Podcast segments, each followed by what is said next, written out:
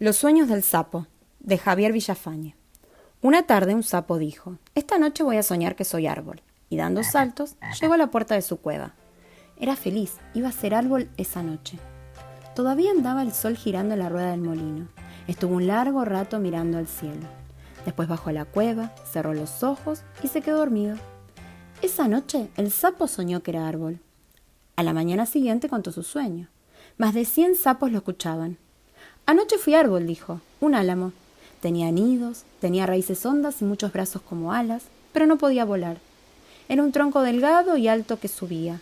Creí que caminaba, pero era el otoño llevándome las hojas. Creí que lloraba, pero era la lluvia. Siempre estaba en el mismo sitio, subiendo con las raíces sedientas y profundas. No me gustó ser árbol. El sapo se fue, llegó a la puerta y se quedó descansando debajo de una hoja de acelga. Esa tarde el sapo dijo esta noche voy a soñar que soy río. Al día siguiente contó su sueño. Más de doscientos sapos formaron rueda para oírlo. Fui río anoche, dijo. A ambos lados, lejos tenía las riberas. No podía escucharme.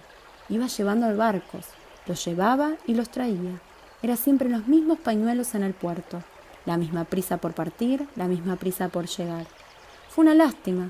No vi una sola sirena. Siempre vi peces, nada más que peces. No me gustó ser río y el sapo se fue. Volvió a la huerta y descansó entre cuatro palitos que señalaban los límites del perejil.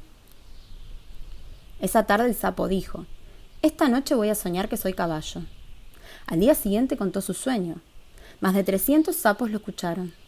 Algunos vinieron desde muy lejos para oírlo. Fui caballo anoche, dijo. Un hermoso caballo. Tenía riendas, iba llevando un hombre que huía, iba por un camino largo. Crucé un puente, un pantano, toda la pampa bajo el látigo. Oía latir el corazón del hombre que me castigaba. Bebí en un arroyo. Vi mis ojos de caballo en el agua. Me ataron a un poste. Después vi una estrella grande en el cielo. Después el sol. Después un pájaro que se posó sobre mi lomo. No me gustó ser caballo. Otra noche soñó que era viento. Y al día siguiente dijo, no me gustó ser viento. Soñó que era luciérnaga. Y dijo al día siguiente, no me gustó ser luciérnaga. Después soñó que era nube y dijo, no me gustó ser nube. Una mañana los sapos lo vieron muy feliz a la orilla del agua. ¿Por qué estás tan contento? le preguntaron. Y el sapo respondió, anoche tuve un sueño maravilloso. Soñé que era sapo.